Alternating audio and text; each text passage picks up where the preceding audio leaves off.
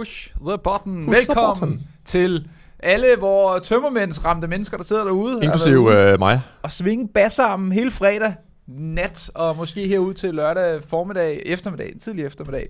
Hvad så, Lars øh, Tømmermænd? Øh, moderate tømmermænd. Meget Moderate. mindre, end jeg havde forventet faktisk. Jeg tror, jeg var rigtig dygtig til at drikke en masse vand. Sådan, Ja, sådan. var stolt af mig selv. Jamen, er der, er der nogle tømmermændsramte øh, folk her i chatten? Vi, jeg kan se, vi har Rothkeen med, vi har The Robinator, vi har Kasper, vi har Harman Daniels, vi har hele banden, der sidder med. Fedt, at I har lyst til at join os på det her særtidspunkt på en lørdag kl. 15.00. Vi har masser af ting på programmet i dag, men først så kan vi jo lige uh, give et skud ud til ytringsblik.com. Ytringsblik.com. Der kan man købe, Lars, vidste du, man kan købe t-shirts derinde? Jeg har hørt om det. Vi burde næsten lige få bestilt nogen hjem til os selv, så vi kan lave øh, fotosesh, og så, øh, og så stå og bare lige presse vores, McDonald's vores, øh, vores pecs sammen på, øh, når der, hvor der så står ytringsblik foran. Så, øh, men det, du kan nå at købe dem, inden vi har købt dem, inde på ytringsblik.com. Der er mange forskellige designs. Så har vi også inde på StrongVPN, hvis man kunne tænke sig en VPN, og kunne tænke sig at, øh, at føle, at man nærmest sad nede i en bunker, skjult væk fra resten af verden, så man får StrongVPN, som er en VPN. Der er et link i beskrivelsen. Hvis man vælger at købe det igennem øh, linket i beskrivelsen, så får vi øh, en øh, lille godtgørelse. Og det virker. Vi kører igennem det lige nu. Så, Så øh, det hele er øh, AES-krypteret lige virker PC. som, at vi er et slideshow. Så, Så er det derfor. Ja. Godt, vores øh, nyheder i dag er, øh, er der mange af. Vi har, øh, øh, øh, altså, vi har, vi har mange ting. Vi, har, vi, vi, skal, vi er nødt til det. Mink-sag. Der er en mink-sag, der har kørt i noget tid. Den kommer til at køre i lang tid nu. Lang, meget længere tid, end hvad jeg tror, ytringsblik kommer til at være ved vej. Jeg tror, om Come on. 70 år, vi kommer sgu da ikke til at... Man snakker stadig om det om 70 år. Jeg tror, man snakker om det i mange år. Men nu må vi se. Mink-sagen er i hvert fald øh, godt i gang. Så har vi... Øh, der er numsehulsblotter i Viborg. Så er der voldsramte mænd. Skal de have de samme rettigheder som voldsramte kvinder? Øh, der er øh, politiet begynder stille og roligt at patruljere på Facebook. Og det er... Øh, jeg ved ikke, jeg synes, det er en lille smule creepy. Jeg glæder mig til at se, hvordan det kommer til at virke. Altså sådan ja. helt konkret. Det, ja, jeg, tror slet ikke, det kommer til at virke, men nu må vi se. Øh, så øh, skal skatten øh, sænkes, eller skal den ikke sænkes? Øh, kunne man måske i virkeligheden øh, forestille sig, at der skulle være et øh, kriseskat, der skulle komme nu her? Vi er jo i en krise.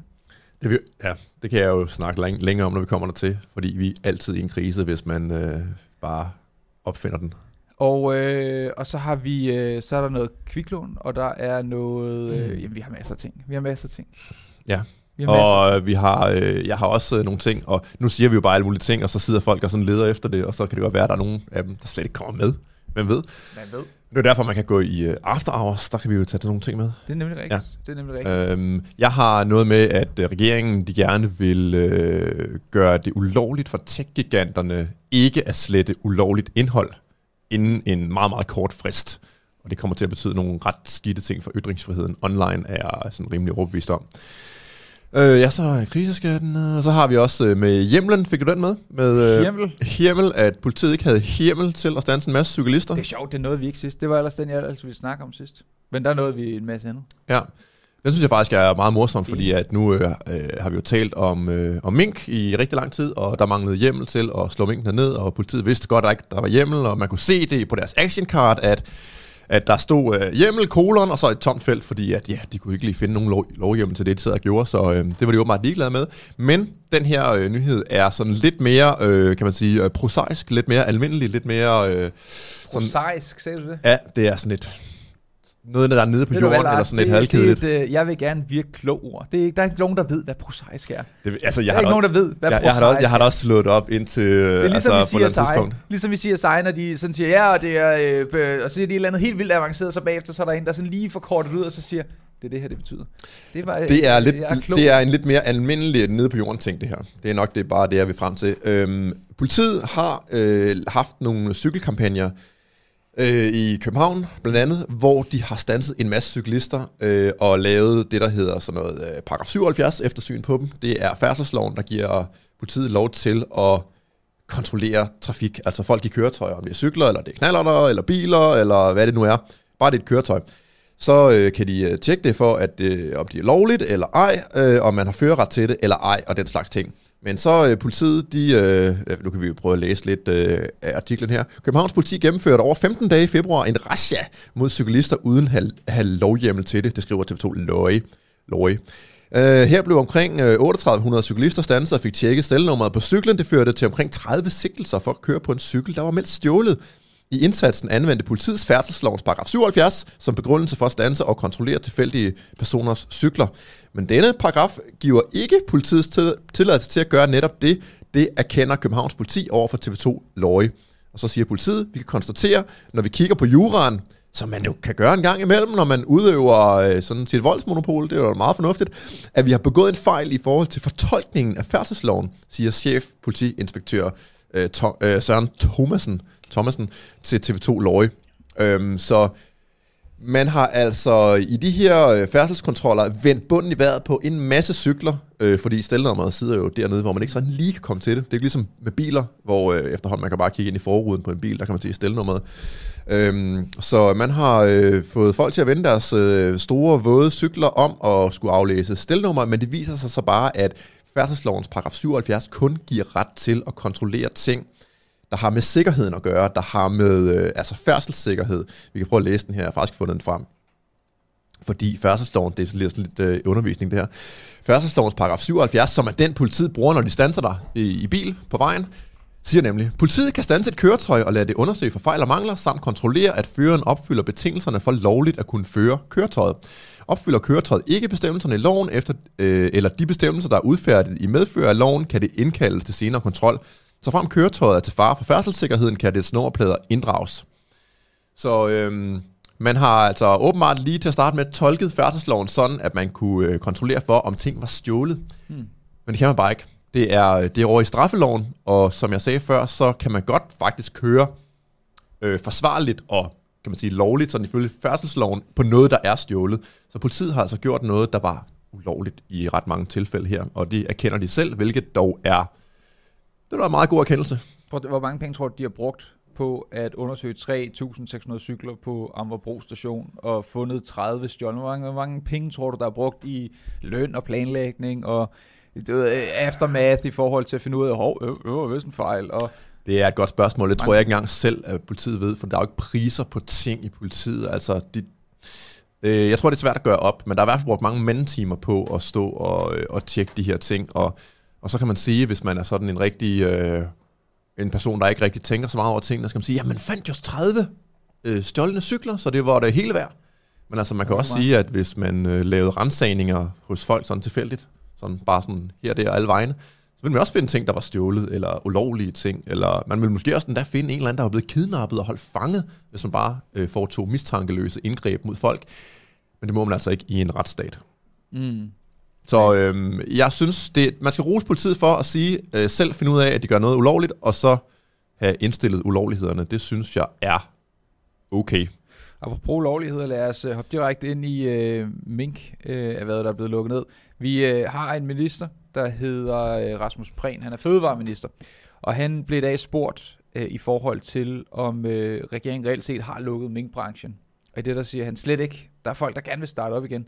Der er en hel forening, der arbejder på at åbne op igen. Vi har fået lavet en rigtig god og favorabel erstatningsordning, jeg, og det er jeg tilfreds med. Der er blevet uh, smækket øh, uh, 19 milliarder kroner. 19, 19 øh, milliarder kroner. 19 milliarder kroner. Fucking mange penge, 19 milliarder kroner øh, i, i det her. Og han siger, at der er en hel forening, der gerne vil starte op igen. I øh, toppen af det her lille rubrik her, øh, lille mini-artikel, der står der, at det kun er 13 minkavlere, der forsøger at starte op igen, ud af 1246. Hvor mange procent er det? Jamen, det kan jeg sige dig, det er 1,0433 procent. Øh, det, det, det er 1 procent. Hvordan kan man som minister gå ud og så sige, der er, der er folk, der gerne starte op. Altså, der er jo folk, det er jo, det er jo rent nok. Altså, 13 mennesker er jo, er jo folk. Det er jo, det er jo, det er jo, det er jo over et dusin. Altså, det er jo, det er rigtigt, ja. Det, det er mennesker. Altså, det er, men øh, at, at man, jeg synes, det er helt gakket. Det er helt whack. Så, øh, så 1 procent og man kan sige, at som minkavler øh, at starte op igen, det er jo noget risikobetonet, kan man sige, hvis der er ikke nogen, der garanterer øh, minkavlerne, at det her ikke sker igen, når den næste virus øh, går i minkene, eller de påstår, den går i minkene. Så det er lidt ligesom at, øh, altså, at man, man, man bor på vulkanen, og så springer vulkanen i luften, og så, øh, åh, huset gik totalt i smadret, men nu bygger jeg da bare et nyt hus, lige oven på vulkanen, og så går det nok bedre næste gang. Men ja. jeg, jeg, har jo lidt, jeg har en formodning om, at man måske også lidt har gjort det, fordi man ikke kunne lide uh, minkbranchen. Og personligt ikke særlig stor fan af minkbranchen, men den rimelig voldsomme måde at tvinge folk til at lukke deres forretning på. Lars, tror du, at der vil være et tidspunkt, hvor de går ud og så siger, nu lukker vi, vi lukker det bare helt ned. Altså at den lige kommer sådan, du ved, hov, nu var der lige et ny, et eller andet krig i, øh, øh nu lægger vi fokus på Yemen, nu lægger vi for alle presset. Det tvivler jeg på. Nej, men hvis det men var hvis det, nu, ja. og, og, og noget nye bombe, der er sprunget, eller nye øh, mennesker, der ikke kan få noget at spise, eller et eller andet, så, øh, så lige snige den ud, og så sige, hov, nu er der jo kommet en ny lov, der hedder de der, de der 13 mennesker, som prøver for det, de må for os heller ikke. Øh, tror du, det kunne være noget, der kommer til at ske, eller tror du, de får lov til at få frit løb til ligesom at være pionerer inden for deres øh, genstart af, af den branche? Jeg tror ikke, det kommer til at ske, fordi det er der ikke hjemmel til. Altså, øh, der er jo ret meget fokus på, at øh, den her branche blev lukket ned nu, så jeg tror faktisk, at dem, der gerne vil have branchen lukket, de er tilfredse med, at den er blevet 99% lukket. Det, det tror jeg, de regner som en sejr. Men man skal aldrig øh, sige aldrig. Øh, jeg tror ikke, man kommer til at lovgive specifikt mod at have en branche. Altså, det er sådan, minkavl er forbudt i Danmark. Det, ja, jeg ved det ikke. Jeg tror det ikke. Jeg tænker bare, at hvis man gjorde det, så ville det være et øh, sådan rimelig stort, vi gjorde det andet med vilje-agtigt. Det, det, det, det sender signalet om, hvis du de går ud og siger nu, over oh, i, I må faktisk slet ikke lave øh, noget med mink at gøre længere, fordi det, det er øh, uetisk, eller hvad de ja. nu vil finde på at sige. Ja. Øh, så vil de jo i bund og grund bare give ret i, at det var med vilje, at det var blevet lukket ned tilbage øh, for øh, halvandet år siden. Ja. Det er min tanke i hvert fald. Øh, så har vi, øh, skal vi, skal vi tage en, øh, skal vi tage Facebook? Øh, ting? Ja, fordi jeg tager også nogle ting, der sådan ligesom øh, binder ind i det der online halløj, som myndighederne de begynder at koncentrere sig ret meget om på den dårlige måde. Men øh, politiet er begyndt på hvad? Politiet de har øh, startet en ny enhed, der hedder Politiets Online Patrulje, det lyder næsten som øh, et børneprogram eller sådan noget. Det er sådan øh, nød, nødpatruljen, eller øh, det, det, hvad, hvad hedder de der, øh, Martin og Ketil-patruljen. Øh, men de har startet et nyt, øh, en ny enhed, der hedder Online Patruljen, som i øh, går gik øh, i, gang, i gang. Og øh, politikommissær Sisse og Knudsen. Birkebæk øh, der er sektionsleder for digital patruljering i National Enhed for Særlig Kriminalitet, siger, via offentlige profiler vil vi gå ind i eksempelvis gru- øh, offentlige grupper, deltage i kommentarsporet og vise vores tilstedeværelse. Så vil øh, man kunne chatte med os derigennem og spørge om gode råd til sikker færden på nettet. Jeg får så dårlig smag i munden over det. Altså, øh, jeg, jeg er ikke ekstremt politikritisk, slet ikke, faktisk tværtimod. Men jeg synes, det er jeg synes, det er... Det, der hører de ikke til. De hører til øh, at få fucking løst øh, hjemmerøverier og sørge for... Altså, det er det... Voldtægter og øh, den slags Præcis. ting. Øh. De hører ikke til, at der er en eller anden kone, som der har, du ved, solgt øh, en, en skjorte i en Facebook-gruppe for køb og salg af ting i Nykøbing Falster, og så er, er hun ikke fået sine penge, eller hun har ikke fået sin... Hvad det nu er. Det er jo, det er jo virkelig en underlig måde at bruge ressourcerne på, at man skal have den tilstedeværelse online. Og de kan jo ikke gøre så meget nødvendigvis. Altså, øh, jeg tænker, man jo bare kan blokere de pågældende profiler, når man finder dem, og så kan... Altså, de har ikke fået specielle rettigheder af Facebook, går ud fra. Det er ikke sådan, at de har fået en politiprofil på, på Facebook, som man ikke kan blokere, hvor de sådan kan finde ud af, hvad man laver, og hvem man egentlig er, og sådan noget, selvom man måske bare har et hestehoved og et eller andet mærkeligt navn. Hvis, hvis ikke de har en speciel ting, så vil alle jo kunne gå ind og så kalde sig selv for politibetjent massen, eller et det, eller andet. Det, ja, det har jeg faktisk ikke tænkt på, inden du siger det. Ja, jeg tror da, at det kommer til at, øh, at blive faked også, og at de bliver trollet så hårdt. 100p. Også af de her såkaldte, øh, ja, nu er der kommet et nyt ord, antimyndighedsekstremister. Jeg tror, der er mange, der går ind og spørger, øh, har, jeg kunne jeg selv finde på, har, har du nogen grænser for, hvad, hvad for nogle love, du vil håndhæve? Hvad nu vil sådan og sådan og sådan? Vil, vil din moral så sige dig, at du skulle... Altså, jeg tror, de bliver stillet så mange spørgsmål, og øh, jeg tror, de får et rigtig svært arbejde. Og jeg synes egentlig, at øh, de er sammenlignet måske en lille bit smule med, øh, med politihestene. Altså, at det, det ridende politi, øh, som er blevet øh, åbnet og lukket, jeg ved ikke hvor mange gange. Øh, lidt øh, på den måde, at dem, der så arbejder med det, det er så nogen, der har lidt bare en interesse for at sidde og skrive på en computer på sociale medier. Det, der, mm. det lyder som et cozy arbejde, og så skal man bare sidde der og, og taste lidt og K- sige, at nu har man øh, været på patrulje, mens man har siddet i sin gamerstol og, øh, og set på, at Benny og Børge, de har øh, skændes på nettet. Og apropos gamerstol, så, øh, så siger hun, at øh, man i starten vil have fokus på unge. Hun siger, at vi er til at forebygge kriminalitet online, og man nemt kan henvende sig til os, hvis man har mistanke om, at der foregår noget kriminelt på internettet. For eksempel i en gruppe, Øh, man kan også søge gode råd hos os, hvis man har oplevet noget ubehageligt online. Prøv at forestille dig, at okay, lad os sige, at jeg er 15 år, og øh, der, jeg har solgt et, et Counter-Strike skin til en anden. Jeg har ikke fået mine penge. Så skriver jeg til øh, politi... Øh, øh, online betjent... On, on, Øh, online betjent er E4224 eller hvad det er, og, og siger, hey, øh, øh, jeg, har, jeg har sendt det her til Matrix Gamer 24-7 øh, X, og øh, han har sgu ikke sendt mig mine penge. Hvad, hvad, hvad kan de gøre, udover at sige, altså, ja, så kan man lave en anmeldelse, men lad os nu sige, at det er blevet solgt til en eller anden dude, der sidder i Indien, og ham duden, der sidder i Indien. Altså, hvad, fand, hvad kan de gøre, udover at så sige, øh, øh, der skal man passe på med næste gang, og sådan noget. Altså, det er sådan, det er jo, det er jo, det, det, er ikke til, det er ikke op til politiet at gøre, og jeg synes bare, det er fucking mærkeligt, at de sidder inde med det. man får også blandet myndighederne ind i flere og flere sådan, øh, dele af samfundet på den måde. Ikke? Nu skal, de, nu skal øh, voldsmonopolet basalt set sidde og kigge med, når man deltager i debatten på offentlige. Præcis. grupper. Altså det øh, tror jeg også kunne blive grimt for ytringsfriheden. Det kunne blive grimt på rigtig mange måder at få statsliggjort så mange ting. Øh, men, men jeg glæder mig, kan man sige, på sådan en, den der lidt øh, sådan skadefru, øh, haha, hvor galt kan det gå måde, til at se, hvad der egentlig sker med de her indsatser, fordi jeg er sikker på, at der nok kommer rigtig mange screenshots og alt muligt fra deres arbejde. Og Og, send alt, hvad jeg overhovedet kan finde. Vi er nysgerrige på at se, hvordan ser deres profil ud. Hvad med, kan man, er, der, er der billede på, eller er det bare et billede af et politiskilt? Øh, skilt, eller, altså, hvis du falder over nogen, eller nogen, der faker det, eller eller andet, så smid ytringspligt podcast. Vi vil meget gerne høre det, vi vil meget gerne se det. Så mange screenshots som muligt. for de bruger nok ikke deres personlige Facebook-profiler. Der er jo rigtig mange politibetjente i dag, der nærmest øh, har, de har sådan nogle mærkelige fordægte Facebook-profiler, fordi de ved godt, at folk ikke er særlig glade for politiet. Nogle er ikke i hvert fald. Mm. Så de bliver nærmest undervist i politiskolen på at være ret skjult på nettet. Øhm, men så har de så åbenbart lavet nogle profiler til det, og det er overhovedet lovligt, kan man sige, i forhold til Facebooks ja. terms, at lave en, en falsk profil, der ikke uh, relaterer til en person, men en myndighed. Jeg ved det slet ikke, og det bliver interessant at følge med i.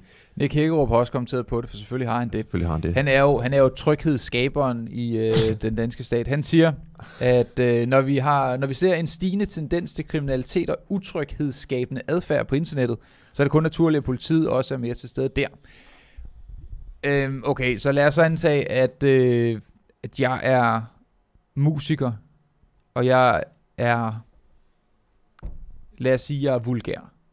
Nu tager vi noget af det, som jeg ved, at noget, noget vores publikum måske synes er øh, fjol. Lad os sige, at jeg er kvindelig musiker, og jeg har en, en En stor boot, hey?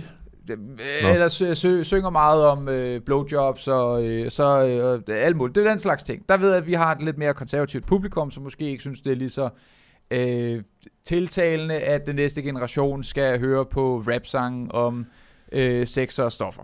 Okay. Så kan det være, at der er nogen, der så ser, hov, nu popper den op i min Explore på, øh, på Instagram, et eller andet øh, billede, en eller anden øh, ung kvinde, der sidder og ryger hash og fortæller om, at øh, øh, hun lige har øh, et eller andet. Og så skriver folk ting på internettet, fordi at det er bare en anden ting end i den virkelige verden. Altså, mængden af... Vi vi snakkede en lille smule om det sidste gang. Jeg vil sige, at de... Jeg, jeg møder folk, som siger, hey, uh, nice podcast, og hey, øh, uh, hils lille Lars, og hey, uh, så med i går, og hey, og jeg har aldrig haft nogen, der stoppede mig på gaden, og så sagt, du er, kæft hvor er du en spasser, og du er så dum, at et eller andet, et eller andet, et eller andet. Men mængden af e-mails eller kommentarer eller sådan noget, der er kommet i forhold til det, det er noget andet. Det er fordi, det er to forskellige verdener. Ja, konsekvensen ved at sige det på nettet er bare meget mindre end, en ubehageligheden ved at sige det i virkeligheden. Og fordi det, ikke, det føles jo ikke rigtigt. Altså, jeg, jeg er ikke en troller, jeg skriver ikke nogen mærkelige ting på internettet, men jeg, det praller lidt af på mig, når folk skriver. Til at starte med gjorde det ikke, fordi der synes jeg, det var... Øh, jeg tænkte, hvad er der i vejen med mig, siden alle folk synes, jeg er sådan en stor idiot, men, øh, men, men der har det sådan lidt, at det er bare en anden, det er, et andet, det er en anden platform, den anden verden, det der i virkeligheden, det er bare noget andet. Og, øh, og jeg kunne, altså, det, det, det er ligegyldigt, om Nick Hækkerup, han synes, det er utryghedsskabende adfærd, at der så er nogen, der går ind og skriver til øh, en, øh, et, eller andet, øh, en eller anden person, som de ikke kan lide, hey, jeg kan ikke lide dig, eller hey, jeg synes du... Men det er ikke alle, der har ordet deres magt. Og jeg, kan også godt det se, altså de betjente, der kommer til at sidde med det her. Jeg formoder, du fandt et billede af dem på et tidspunkt, ikke? Jeg formoder, at det er nogle relativt unge mennesker, der måske har en eller anden form for føling med, hvad online-liv vil sige. Altså, jeg håber da ikke, det er, øh, det er folk øh, op i 60'erne. Boomerlone, der det skal sidde bare- og ja. fortælle om uh, Fortnite-skins, der er blevet stjålet, og DBA-annoncer, der er blevet... Uh, ja. Jeg aner det ikke, men jeg er ekstremt spændt på at se, hvad der kommer til, til at ske. Jeg synes, det er en dårlig idé, og jeg håber, at jeg håber ikke, at politiet skal sidde og holde øje. Altså, jeg hader, Det er jo det, er jo at det folk som... Altså, i folks ting. når Nick Hækkerup, han, han siger trygheden, øge trygheden. Vi ved jo godt, at hans uh, newspeak er altså noget med tryghed er lige med overvågning, og øh, overvågning er lige med frihed og sådan noget. Så når han synes, at noget er en god idé, så kan man som udgangspunkt gå ud fra, at det er en rigtig dårlig idé. Præcis. Øh, og det bringer os næsten videre til næste øh, øh, indslag om, øh, om ting på, på nettet, fordi det, øh, der er et lovforslag, øh, L146 eller sådan noget hedder det, God gamle. Ja, jo kender. der, der handler om, at øhm, myndighederne vil, vil give øh, sociale medier en tidsfrist, en meget kort tidsfrist på hvis nok 24 timer, for at fjerne ulovligt indhold øh, på deres platforme. Og øh, jeg synes næsten, at øh, det Det er, hørings... sygt, det er sygt at give øh, øh, et, altså sådan et ultimatum til nogen, hvor der er uendeligt indhold. Prøv at forestille dig, så, så, altså Ja. lad os sige YouTube for eksempel, og så sige, du skal fjerne alle videoer, der indeholder øh, øh, en, eller andet, en lide. brækket lillefinger. Ja. Altså det er sådan lidt, der vil altid, hele tiden, altså det er jo øh, noget af en kamp at top. Øhm, Men ja, øh, forslaget handler om at regulere øh, sociale medier, og der har jeg fundet høringssvaret fra Justitia. Det er en organisation, der øh, er borgerlig liberal, og de har typisk nogle ret øh, gode øh, syn på tingene. Mm. Lad os øh, prøve at læse deres høringssvar her. I følgende høringssvar vil Justitia kommentere øh, udvalgte dele af Konkurrence- og Forbrugerstyrelsens lovforslag om regulering af sociale medier. Konkret finder Justitia, at lovforslaget giver anledning til en række bekymringer i forhold til dets konsekvenser for ytringsfriheden, som lovforslaget dog ikke adresserer. Nej, selvfølgelig adresserer lovforslaget ikke det, fordi øh, måden, man skriver lov på i dag, er bare, det er tjusk. Det er tjusk og magtværk og alt for hurtigt. Nå, lovforslaget pålægger... Ja, når der skal være så mange, der skal skrives hele tiden. Ja, så øh, falder kvaliteten. Det er rigtigt. Lovforslaget pålægger tjenesteudbyderne forskellige processuelle forpligtelser, blandt andet øh, ved krav om etablering af anmeldelsesprocedurer, krav om begrundet, øh, begrundede afgørelser ved fjernelse eller blokering af indhold, samt tidsfrister for nedtagning af ulovligt indhold på platformene. Justitia finder det særligt problematisk, at lovforslaget pålægger private aktører en forpligtelse til at fjerne alt ulovligt indhold i henhold til en særdeles urealistisk tidsfrist. Det skaber et incitament til at overregulere og fjerne, ulov, øh, fjerne lovligt indhold i, hen, øh, i henhold til tjenesteudbydernes egne retningslinjer, der ifølge lovforslaget er undtaget fra kraven om gennemsigtighed øh, og klageadgang. Så det, som øh, Justitia de skriver her, det er jo altså, at når en, øh, en YouTube eller Facebook eller øh, Instagram, whatever, når de får at vide, at de kan få nogle store, store straffe for ikke at fjerne indhold inden for 24 timer, så har de nok en tendens til at bare sige, okay, nu finder vi den aller, aller bredeste øh, øh, metode til at fjerne alt, der bare ligner noget, der er et, øh, et ulovligt opslag. Øh, så man kunne rigtig godt forestille sig, at det bare de mindste edgy... Ind, øh, man skriver et eller andet, øh, statsministeren er dum, jeg håber, hun falder ned en trappe eller et eller andet.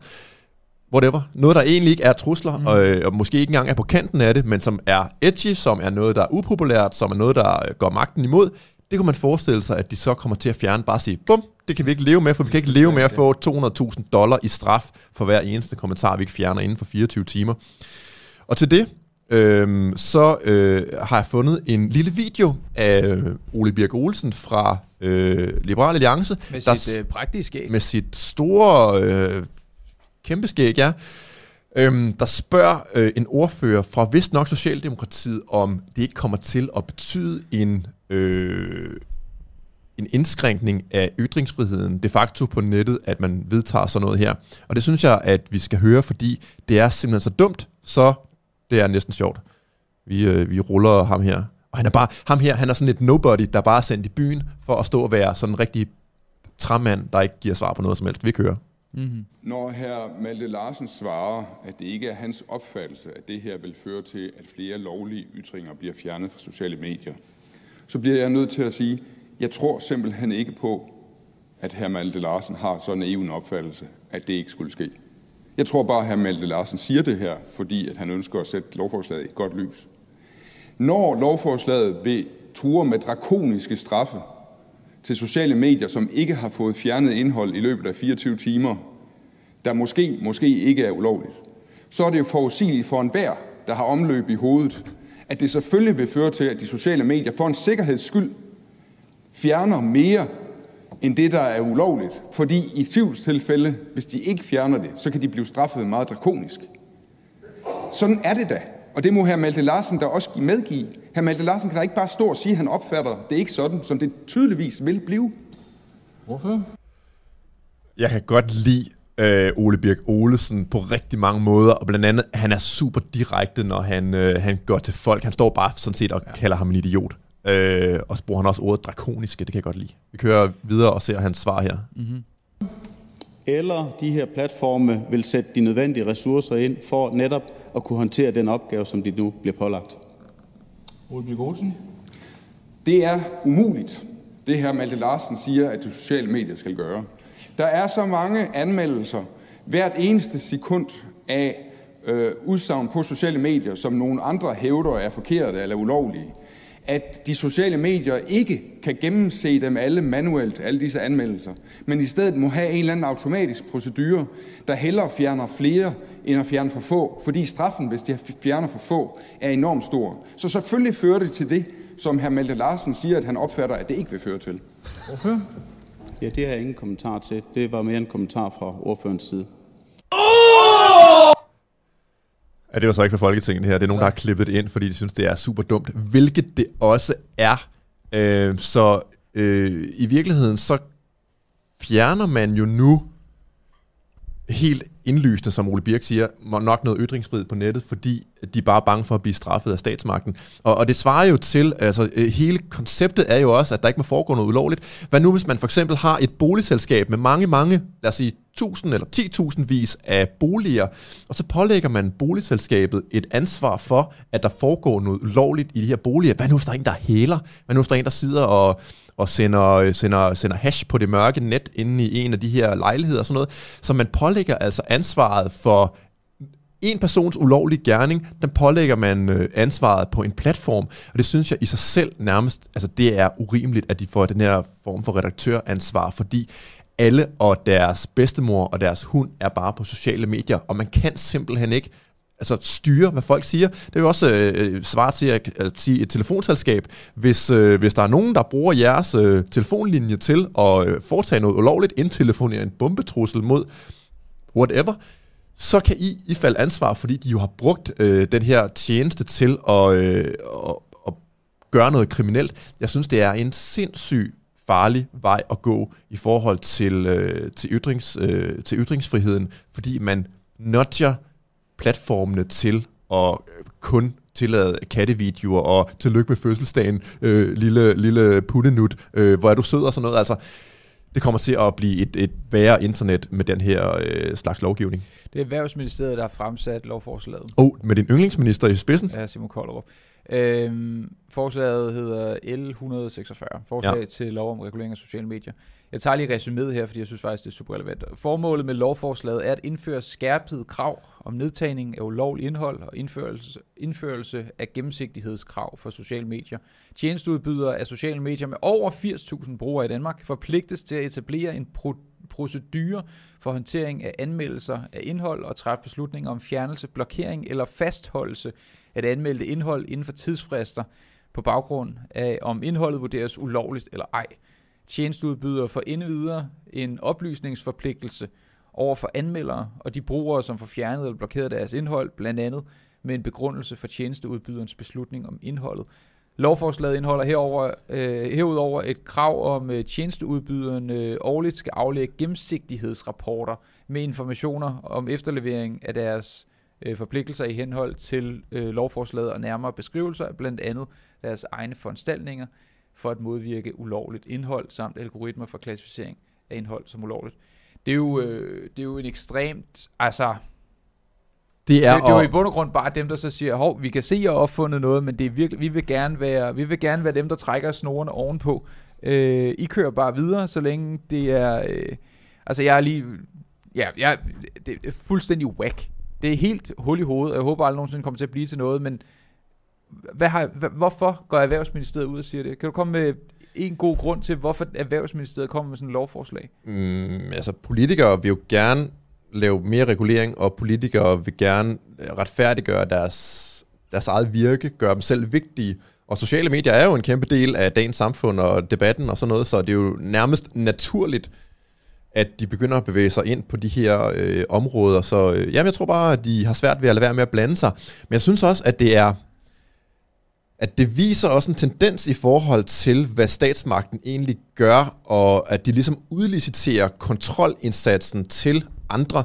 Øh, fordi det er jo ligesom, øh, der er jo paralleller til for eksempel kildeskatten her, at øh, de fleste øh, altså arbejdsgivere i Danmark, de bliver jo pålagt at indkræve skat fra deres medarbejdere øh, af statsmagten. Og det er jo smart for statsmagten, fordi så kan den sige, jamen øh, vi gider ikke engang at lave arbejdet med at indkræve skatten. Det skal I gøre for os, og hvis I ikke gør det, og vi finder ud af det, så kan I ryge en tur i fængselkage.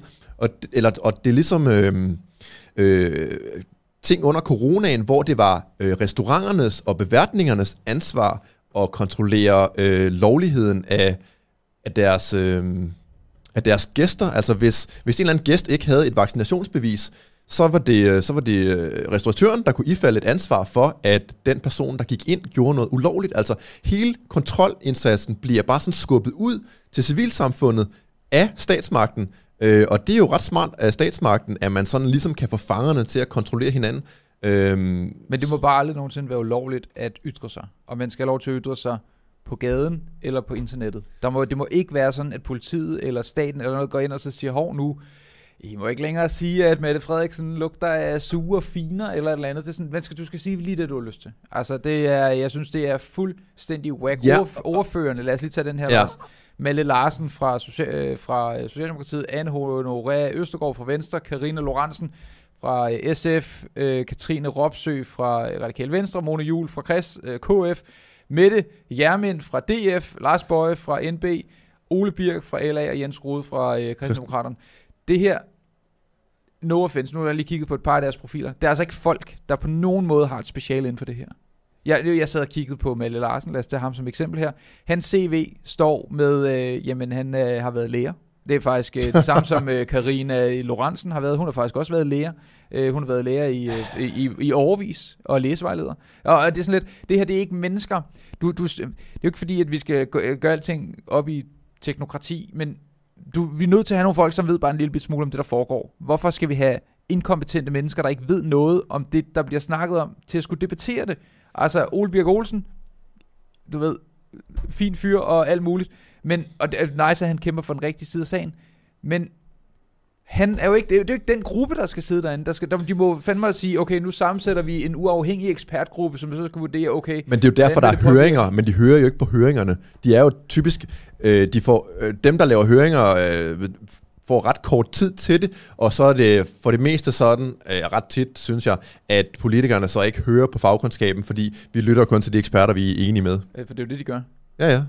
Øhm. Og jeg, jeg er bange for den udvikling her, som vi talte om før, med den politiet, der kommer online, plus det her med, at man pålægger... Øh, øh, de store øh, tech-operatører bøder, hvis der bare er mistanken om noget ulovligt. Og jeg tror også, det er Justitia, der har siddet og øh, talt, hvor mange ulovlige øh, indslag der egentlig er, altså procentmæssigt, på de sociale medier. Og det er næsten ingenting. Det er, det er promiller øh, af ting, der rent faktisk er ulovlige, men det kommer til at være procent der bliver savet væk, bare for at være sikker på, at øh, man ikke siger noget forkert, så man får nogle store bøder. Savet væk. Tror du, at det kan blive til noget?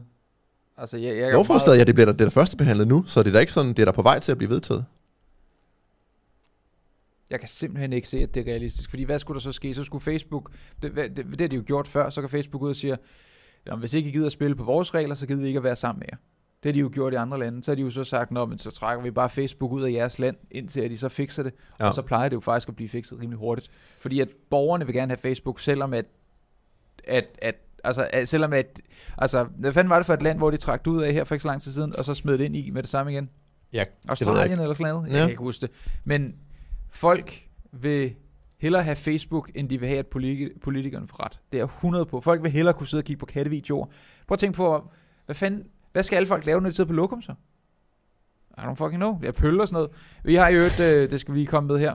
Skud til Anders Bryde. 150 kroner. Det er øh, fedt. Tak for øh, det, øh, vores faste lytter. Det er jo øh, det, det er tallet fra Anders Bryde. Det er fedt. Det er fedt. Øhm, jeg håber ikke, at det kommer til at blive til noget. Jeg har det kan godt være, at de synes, det skal blive til noget, også selvom at der er eksperter, der siger, at det ikke skal blive til noget, men jeg tror simpelthen lige så snart, at det kommer til Facebook, så er det dem, der står med magten. Det er dem, der så siger, fint, så trykker vi på slukknappen, indtil I siger, at vi kan tænde den igen. Det kan godt være, at de mister en lille smule penge, men så mange penge mister de jo heller ikke i et land med 6 millioner mennesker.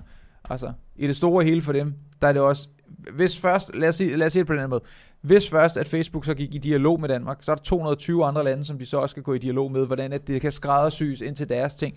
Der vil det være nemmere for dem, og en principsag for dem, at de så siger, Nå, hvis ikke I vil spille med på vores præmis, så, så slukker vi bare for det. Og det vil ikke rigtig nødvendigvis have nogen effekt for danske brugere, fordi alle kan jo lave en ny profil med en VPN eller et eller andet. Jo, det har nogen effekt på boomer-segmentet, det er rigtigt nok. Det var da en stor effekt, hvis man lukker sådan noget og siger, at nu kan danskerne ikke være med. Men altså, det kommer til at være muligt at tilgå det alligevel, ligesom kineserne igennem Tor og igennem forskellige VPN'er og sådan noget, de godt kan tilgå verden udenfor med lidt besvær, og det samme med russerne og sådan noget, så det er sådan en kamp imellem, øh, mellem tech-aktørerne og politikerne og borgerne. Øh, så jamen, det, det er bare en mærkelig nyhed det her, og, øh, og Socialdemokratiet er selvfølgelig helt whack, som de plejer at være øh, i forhold til det, både med Nick Hagerup og ham her, totempælen af en ordfører, der står og bare siger, jamen det har jeg ingen kommentar til, øh, fordi jeg aner ikke noget om det, jeg har en gård i Jylland, og ved i øvrigt ikke noget om IT overhovedet. Mm. Alright, skal vi, skal, vi, skal vi tage den for nu, og så hoppe ind i noget kriseskat? Ja, kriseskat, det er altid godt. Godt. Jeg øh, får den her fra Lars i går, og tænker, åh, oh, der var mange april snart allerede, og det er garanteret bare en til af dem. Øh, og skriver vist også til dig, hey, har, er det ikke bare en april snart? SF foreslår ny kriseskat for danskerne, og flere partier støtter ideen. Det, det virker som en april snart. Jeg har det sådan lidt, de må fandme have timet det, at de smider det ud på 1. april, fordi at, så kan det være, at den lige sniger sig igennem radaren, fordi det er da fucking whack. Støttepartier vil have øh, skattestigning frem for at bruge ulandsbistand til at hjælpe ukrainske flygtninge. Så nu skal folk, hvis det her kommer igennem, betale mere skat til fordel for Ukraine. Øh, Øh, Pia Olsen Dyr siger, at vi er ikke klar til at bruge mere fra udviklingsbistanden til flygtninge. Der er, ingen, der er ingen tvivl om, at vi skal håndtere rigtig mange flygtninge, måske helt oppe over 100.000, og det vil koste mange, mange milliarder. Ja, de har lige brugt 19 milliarder på at... Øh, på at lukke et erhverv og ja. give erstatninger. Ja. Øh, vi kan ikke nedjustere dansk udviklingsbistand med det. Det vil være uansvarligt. Det vil være, nej, det vil være super, super ansvarligt at afvikle ulandsbistanden. Altså, øh, det meste forskning peger på, at det enten ingen effekt har, eller en meget lille effekt, eller måske endda også i mange tilfælde en negativ effekt på de lande, der får ulandsbistanden, fordi det havner typisk i lommen på øh, diktatorer, der bruger dem på Mercedes øh, S-klasser og, og guldbelagte AK-47. Øh, så jo, det vil være rigtig godt at, øh, at afvikle ulandsbistanden, og så bare sænke, altså afvikle tollen for de lande, som vi kunne handle med dem i stedet for. Men det er jo ikke sådan noget, som en, øh, sådan de her feministiske socialister, de tænker. De vil bare have øh, flere penge fra danskernes lommer over i nogle andres lommer, og det kan overhovedet ikke gå for hurtigt på nogen som helst måde. Og på feministiske socialister, så øh, har øh, Socialdemokratiets politiske ordfører Christian Rabia Madsen øh, kommentar, hvor han siger, jeg tror ikke, tiden er nu til at garantere, hvor vi øh, ikke vil finde penge, fordi vi står med en meget, meget betydelig udfordring. Og jeg siger så, at øh, det er også klart, at når vi har måttet forholde os til den situation, der er i Ukraine, at vi risikerer at komme op og skulle til op mod 100.000 flygtninge, er det en ny situation. Jeg har, øh, så vidt det nu er muligt for et menneske, der ikke står dernede, men jeg har da empati for det, der foregår i Ukraine, men jeg kan simpelthen ikke se, hvordan at jeg kan simpelthen ikke se, hvordan at det kan retfærdiggøre, at man kaster nye skatter ind i et land, hvor du allerede har det højeste skattetryk i hele verden.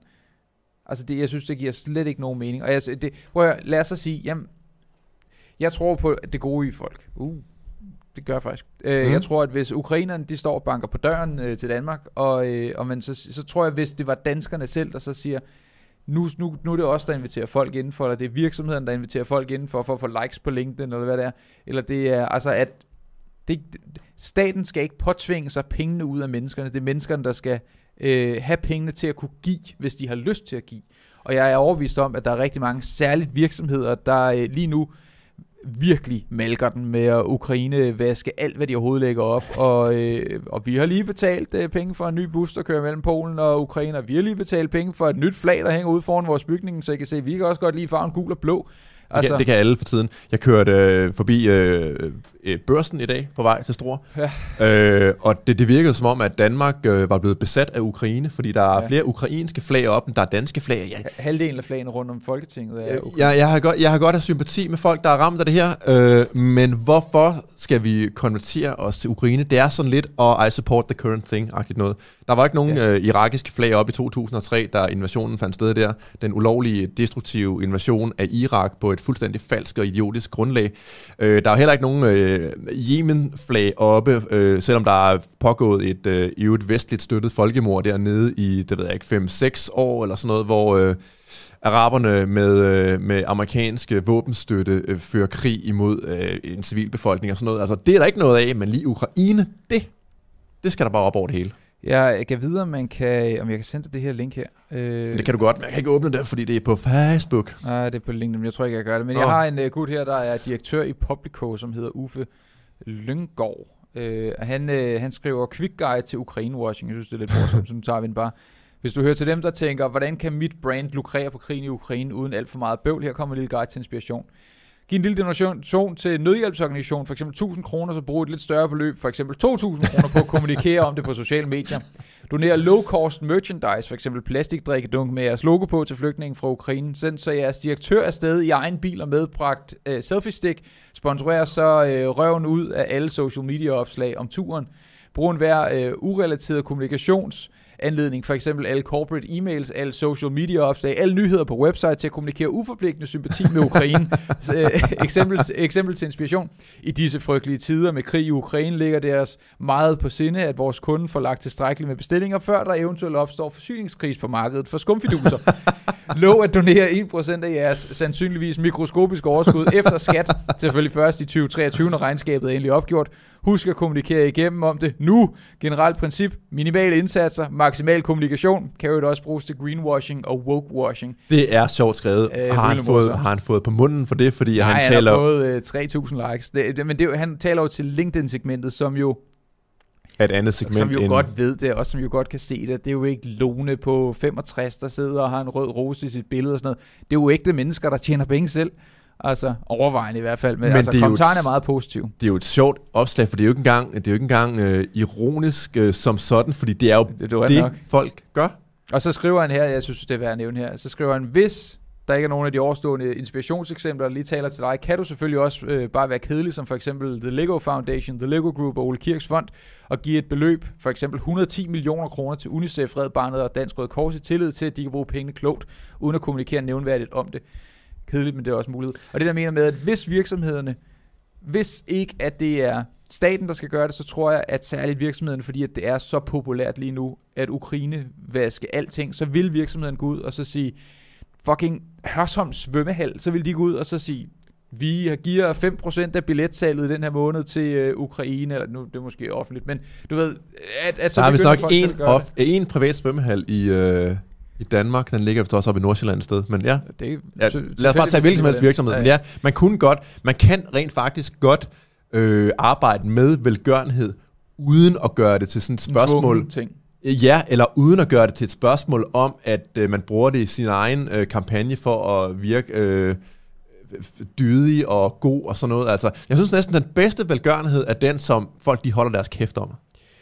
Ja, øh, men øh, hvad hedder det, så nu... Øh, nu vil øh, nu, nu, nu overvejer det det der med krigsskat, og jeg håber selvfølgelig ikke, det kommer til at ske noget som helst om det. Men så kunne man også sige, hvad jeg vil, hvis man... Ja? Jeg, jeg vil godt øh, til kriseskatten sådan helt overordnet. Mm. Hvis det lykkes at sælge ideen om, at vi kan hæve skatten i en krise, så bliver det jo bare sådan, at man opfinder nogle kriser. Altså, at så er alt en krise. Der er sgu kriser hele tiden. Så er det klimakrisen så er det, øh, så er det øh, plastik i haven-krisen, så er det flygtningekrisen, så er det biloskrisen. Der er altid en eller anden krise, man kan begynde at tale op, og så kan man sige, jamen hvad skal vi gøre ved det? Vi skal sgu da hæve skatten, mand! Øh, så de skal ikke slippe afsted med at hæve skatterne med de her begrundelser, fordi så kommer der bare mere af det. Det er at åbne døren, øh, åbne døren på klem, så får de foden indenfor, og så lige pludselig så er det hele sparket op, og så vælter det ind med forslag om kriser, man skal finansiere med højere skatter. Donationer betyder mere, hvis de kommer frivilligt. Ligesom at øh, DFree.dk lige har doneret øh, 50 kroner til os og skriver Big love til jer gutter. Stor, øh, stolt pledger. Glad for, at vi har folk som jer, der kan skabe noget dynamik i debatten. Tak for de 50 kroner. DFree.dk. Tak. Øhm, godt. Vi bliver inden for skatten, og vi bliver inden for alt det her, fordi at vi har nemlig øh, også øh, muligheden for, at nu her, hvor vi har inflation, ved du, ved du, hvordan måde jeg kan se, at der er inflation? Nu spørger jeg dig, Lars, og så må vi se, om du rammer rigtigt. Ja. Når jeg, øh, inden vi går på podcast, hvad sidder jeg 9 ud af 10 gange og spiser? Og det, jeg har spist det meget i sidste halvandet år. Du spiser en, øh, en salatas. Fra Rema 1000, lige Ja. præcis. En, øh, en, en, en tunsalat fra øh, Rema 1000. Det er, sagtens er du blevet ramt på pengepunkten? Jamen, det, jeg har jo kunne følge den, så øh, da vi lavede podcasten i Glostrup, før vi rykkede den hele vejen ud til Jylland, så, øh, så kostede det 20 kroner stykket. Nu så koster Er det med, med tun eller æg? Eller tun og æg. Ja, der er sådan lidt halv æg i. Ja. Og, øh, og der kostede 20 kroner for sådan en salat. Så gik der noget tid, røg den op i 25 kroner. Nu er den steget til 29. Det er alligevel ret øh, på to år. Det er 20 kroner, da vi var i Glostrup, 25, da vi rykkede herover, nu Ja. ja. 29. Og det er altså, det er jo virkelig, så kan man fandme forholde sig til det, når jeg plejede at kunne give en 20, så tænkte oh, nu kan jeg købe to for en 50, og nu er det bare så, nu er det så mange penge, så jeg ikke gider at købe dem. Øhm, og nu vil staten gerne gå ind og hjælpe os i forhold til alt det her med inflation, og med, øh, med, med at benzinpriserne er, er, er dyre, og varmebidrag, og alt muligt. Og vi kan få en tjek for øh, varme, varmeregning Hvis du i lige august. præcis passer, i august, hvis du lige præcis passer ind for den her gruppe, der hedder Socialdemokratiets vælgere. Jeg får ikke nogen. Du får ikke nogen. Der er ikke Nej, ja. nogen, der får nogen. Det er kun dem, der ligesom bor lige præcis, som Socialdemokratiet kunne tænke sig. Øh, så, øh, hvad hedder det? Og, og så kan man tænke, hov, den bedste måde, at man har flere penge, det er, hvis man får frataget færre penge. Så i stedet for, at jeg skal betale halvdelen af mine penge, så kan jeg kun skal betale en lille smule mindre end halvdelen. Jamen, så har det den øh, dårlige ting for politikerne i hvert fald, at pengene ikke er inde og vende hos dem. Ja, og øh, de har altså regnet på det. Jeg synes, vi skal tage den her. Det er meget sjovt. Eller det er ikke sjovt. Det er tragisk. Det er tragikomisk. Men det er også sjovt. Øhm, ja. Socialdemokratiet. Så meget skal skatten sænkes for at hjælpe alle. Prisen for at sænke skatten for at afhjælpe danskerne fra inflation er enorm. Enormt. Enormt, siger øh, Socialdemokratiet.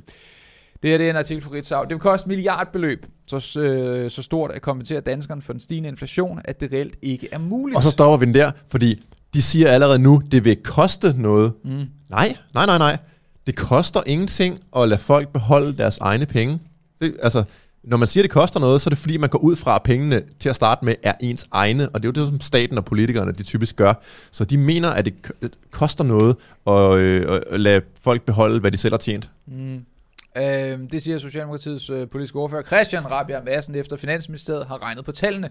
Tallene viser, sort på hvidt, at de blå partier holder danskerne for nar, når de siger, at man med et fingerknips og skattelettelser kan friholde danskerne fra de negative konsekvenser af Putins krig ved eksempelvis at sænke skatten eller afgifterne på benzin.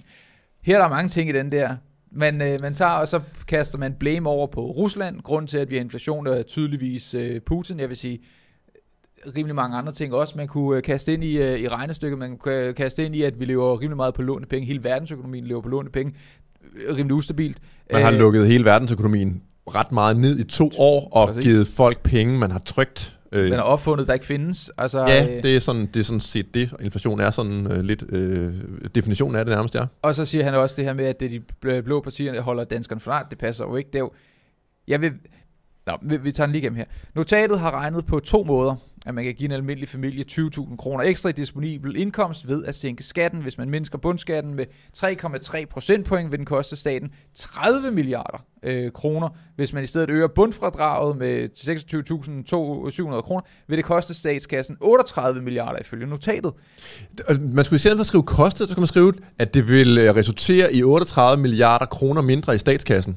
Altså, det er ikke at koste noget, det er bare at få mindre ind. De seneste tal viser, at inflation i Danmark var på 5,3 procent i februar.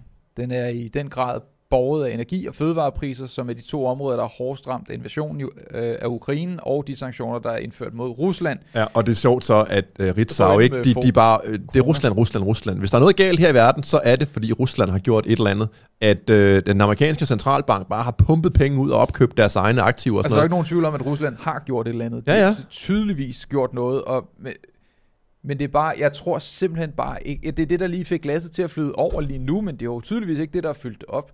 Altså, øh, jeg sad og læste om, hvordan Uk- øh, Ukraines økonomi, den var faldet i et første kvartal. Faldet med en del, men igen ikke særlig meget. Jeg tror, det var var det 12 eller 16 procent.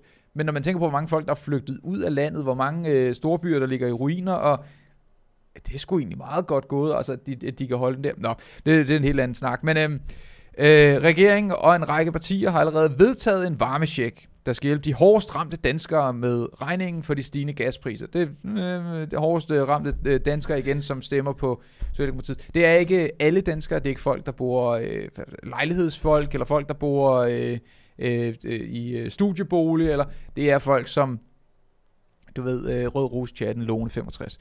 Christian Rabjerg Madsen siger, at regeringen også er parat på at se, om der er andre områder, hvor der skal afgives hjælp fra staten. Vi er nødt til at gøre mere. Varmchecken kommer ikke til at stå alene, stå alene Oh, oh. om lang tid til gengæld først. Kommer ikke til at stå alene, men vi bliver nødt til at have en ærlighed ind i diskussionen. Det kan ikke nytte noget, at man giver det indtryk, at man med skattelettelser kan friholde danskerne fra alle konsekvenser. Lad os lige tage den ind igen. Det kan ikke nytte noget, siger han, at man med skatteindtryk At, at, slået Det kan ikke nytte noget, at man giver det indtryk, at man med skattelettelser kan friholde danskerne for alle konsekvenser.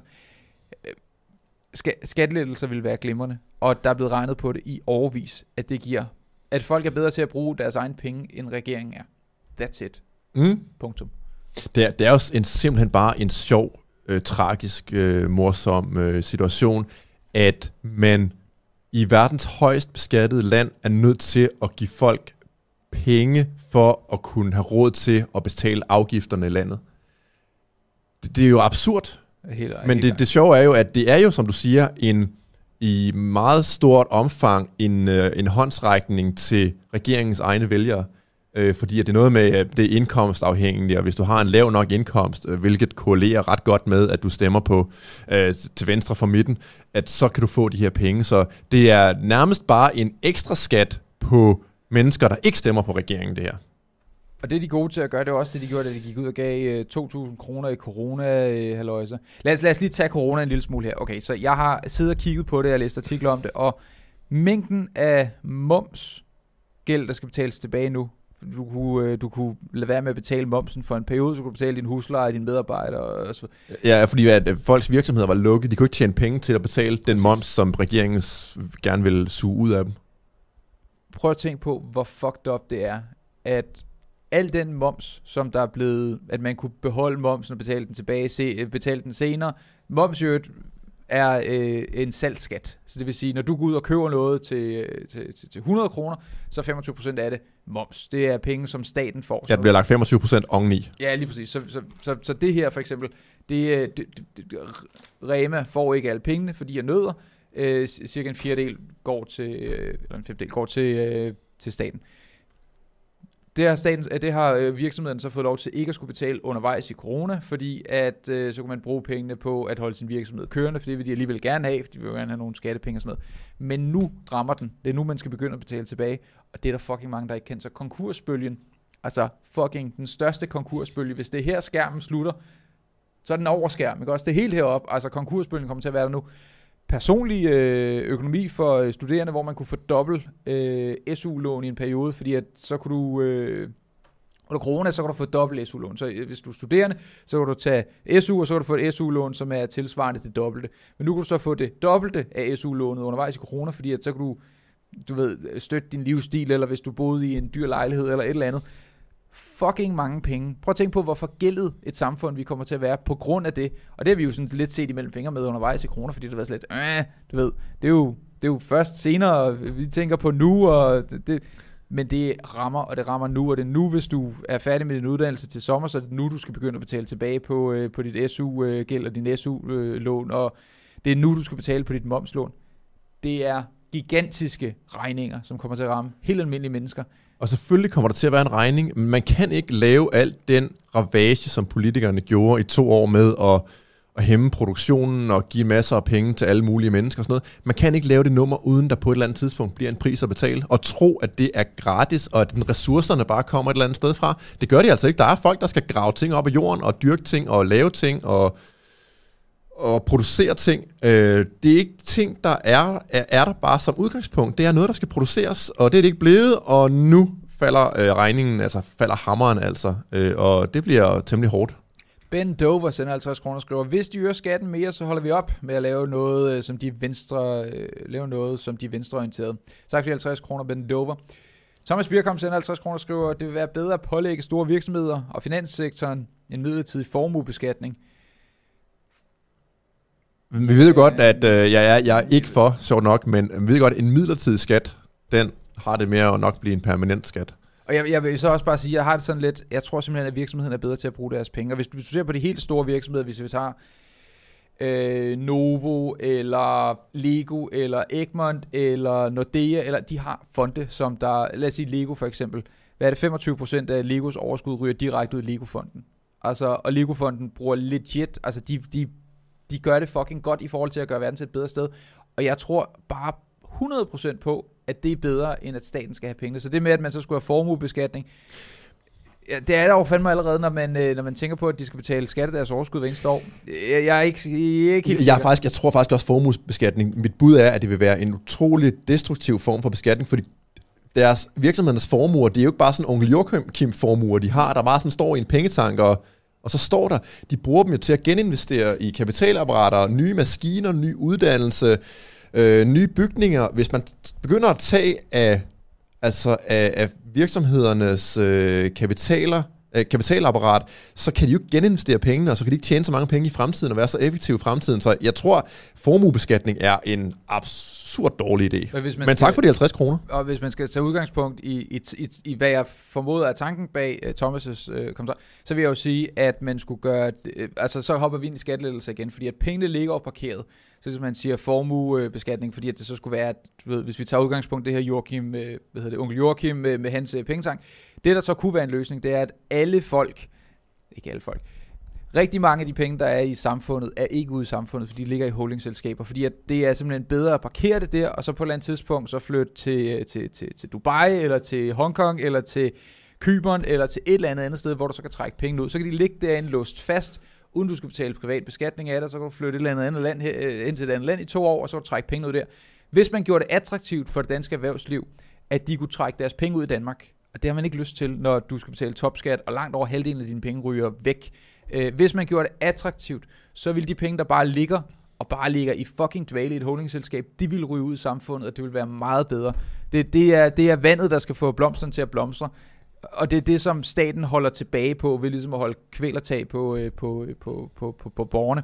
Så øh, second, øh, second rain, vi kommer ud i, skal vi hoppe øh, ind på øh, Patreon, fordi at uh, ligesom at man kan uh, blive tvunget til at støtte Danmarks Radio for eksempel, så kan man også selv vælge at støtte Ytringspligt podcast. Det kan man ind på patreon.com skråstreg Ytringspligt, der er link nede i beskrivelsen. Og der fortsætter vi, vi har stadigvæk masser af historier, og det er... Vi har, jeg har noget med Barbara Bertelsen, der er en, der er lidt sjovt øh, forklaring på, hvorfor... Øh hvorfor politikerne elsker øh, Barbara. Ja, og jeg har noget med buttholes, og... Øh, Sådan har vi alle vores øh, øh, pet ja, peeps. du siger Barbara Bertelsen, jeg siger buttholes. same, same. Så, så vi har masser af ting derinde, så hvis du har lyst til at øh, være med, så holder vi øh, et altiders after hours øh, program lige med et øjeblik ind på Patreon.com. Og hvis du ser det her ude i fremtiden, så ligger det faktisk ind på patreon.com ytringspligt. Vi har, øh, jeg ved ikke, 100 afsnit eller sådan noget derinde af ekstra materiale. Som nogle gange er vi fulde, og nogle gange sidder vi foran ja, et fængsel. Og... Ja, der har været ja. meget forskelligt. Øhm, så, og apropos det med at sidde foran fængsel, vi har nemlig en idé. Jeg synes lang tid siden, vi har været ude med vores øh, klapstol. Så. Ja.